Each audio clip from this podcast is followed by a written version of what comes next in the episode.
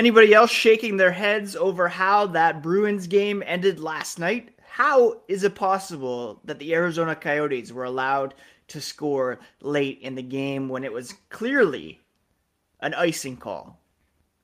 Let's talk about it on this bonus episode of Locked On Boston Bruins. Your Locked On Bruins, your daily podcast on the Boston Bruins part of the Locked On Podcast Network. Your team every day.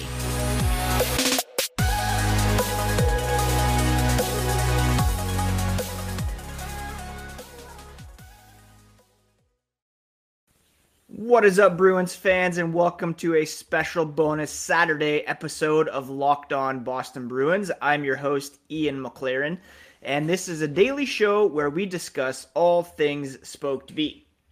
It's December 10th, and we're all scratching our heads wondering how the Boston Bruins could have possibly lost to the Arizona Coyotes last night. Before we get into that, a quick reminder that you can follow the podcast on Twitter, Instagram at Locked NHL Bruins.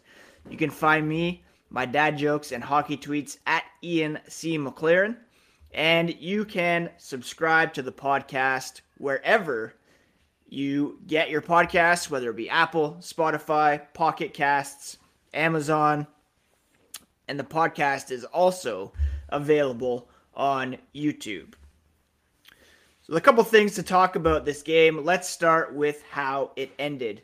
Nick Foligno had tied the game late in the third period. And with the clock ticking down, we're all thinking this game's going to overtime.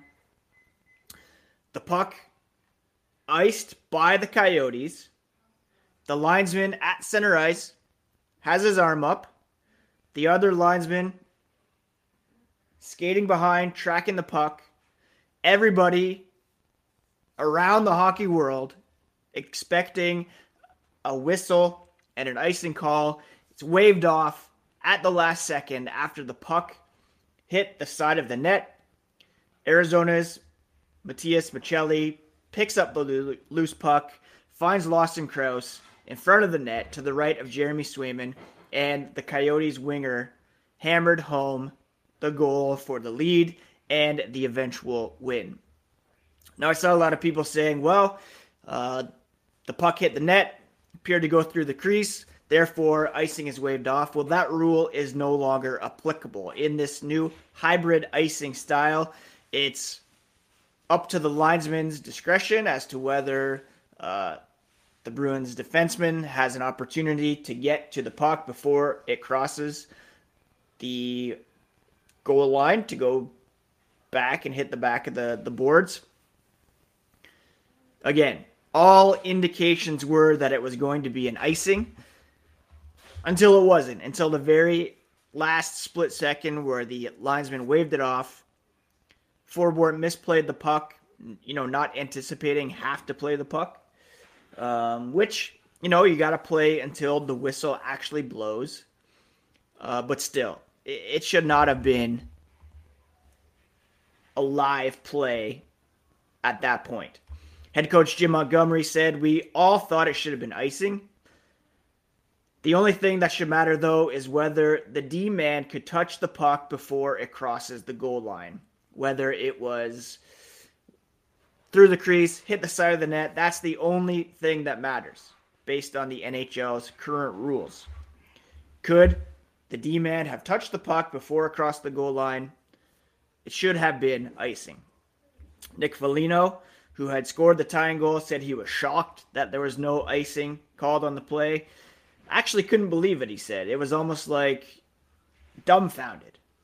Not to knock the officials, it's just a surprising call when 100 times out of 100, that is an icing. Apparently, 99.9 times out of 100. Disappointing way to end a good hockey game.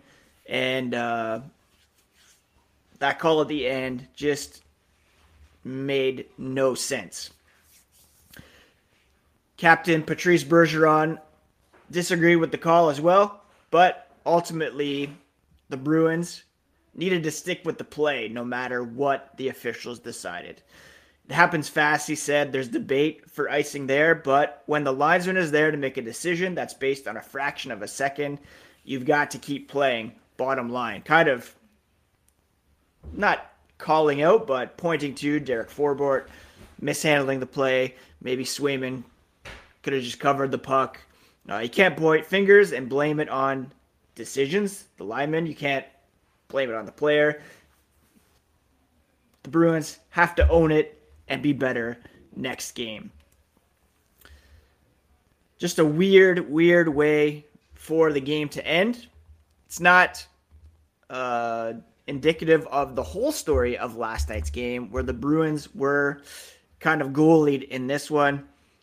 I talked about how Arizona Coyotes goalie Karel Vejmelka could easily steal a game, and that's exactly what happened. After the break, going to talk about the ultimate difference in this game. Uh, but first, a quick word about Bet Online. Bet Online is the number one source for sports betting info, stats, news, and analysis. You can get all the latest odds and trends for every professional and amateur league out there, from football to basketball, soccer, and esports. They've got it all at betonline.net. They're the fastest and easiest way to get your betting fix. Head to the website today. Use your mobile device to learn more at BetOnline, where the game starts. All right, so by every possible metric, the Bruins deserved to win last night's game. Five on five, they had 67% of the shot attempts, uh, 73% of the total shots, 63% of the scoring chances, 71% of the high danger chances, expected goals 3.43 compared to 1.28 for the Coyotes. And the numbers just improve in Boston's favor in all situations. Expected goals in all situations last night 5.09 for the Bruins, 1.7 for the Coyotes, a 75% advantage for the Bruins. That's because they had the majority of the scoring chances, majority of the high danger chances, and outshot the Coyotes 46 16. The difference, of course, was in net, where uh, Vejmelka stood tall, made 43 saves for the win over the first place Boston Bruins, whereas Jeremy Swayman, you know, allowed four goals on 16 shots for a 750 save percentage. Vejmelka 935 save percentage in the win. Just troubling performance once again from uh, Jeremy Swayman, who is becoming increasingly, I don't want to say unreliable, but losing potential starts to Linus Ullmark because he's just not performing up to his usual standards this season. Uh, I know he had an injury early on. Things, you know, haven't started. He hasn't been able to get into a rhythm with Ullmark getting the lion's share of starts, but he still started eight games. He is five and three, but he's got that 887 save percentage, which is well down from his career mark of 916. The Bruins did find a way to battle in the game.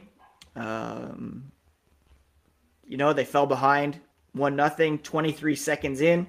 David Pastrnak comes back and scores 429 later. Charlie Coyle gave the Bruins a 2 1 lead. Uh, then Lawson Crouse tied things up.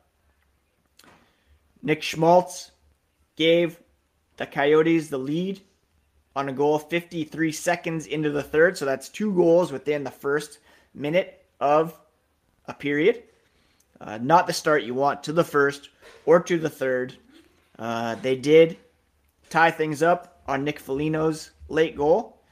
Uh, but uh, the bottom line, according to Bergeron, is they've got to be better overall, find ways to deny those grade A chances, and find ways to get the back of the net on our side.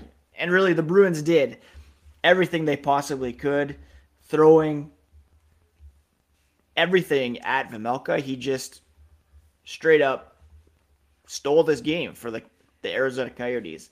Again, 46 16 shot differential. The Bruins went two for six on the power play, killed four of their penalties. And by every conceivable metric, should have won last night's game. Vejmelka stepped up as he has, as he's capable of. He's, you know, Arizona's MVP without question. And the Bruins got goalied. They got iced late in the game and ultimately fell to one of the worst teams in the NHL. They're now uh, 21, 4 and 1 on the season.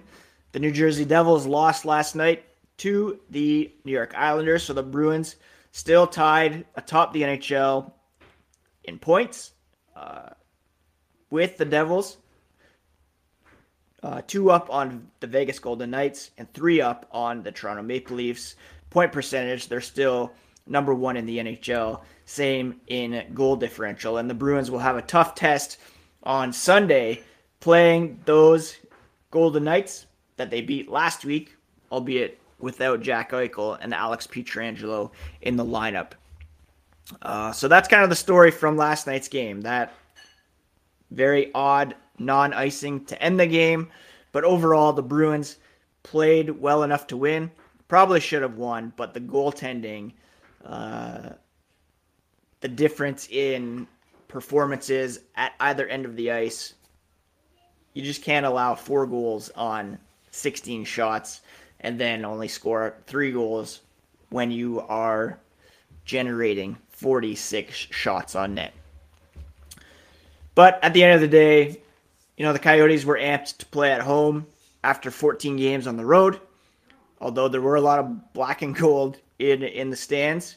Uh, just one of those nights, a Friday in Tempe, write it off, move on, and try to get back on track tomorrow night against Vegas. On Monday's episode, we'll of course recap that game and take a look at the week ahead. Uh, but I wanted to get a quick pod out on last night's game uh, so that we can move past this and focus on the Vegas game on Monday. Hope you're all having a great weekend. Take care of yourselves, take care of each other, and we'll talk to you again here on Monday on Locked On Boston Bruins, your team every day.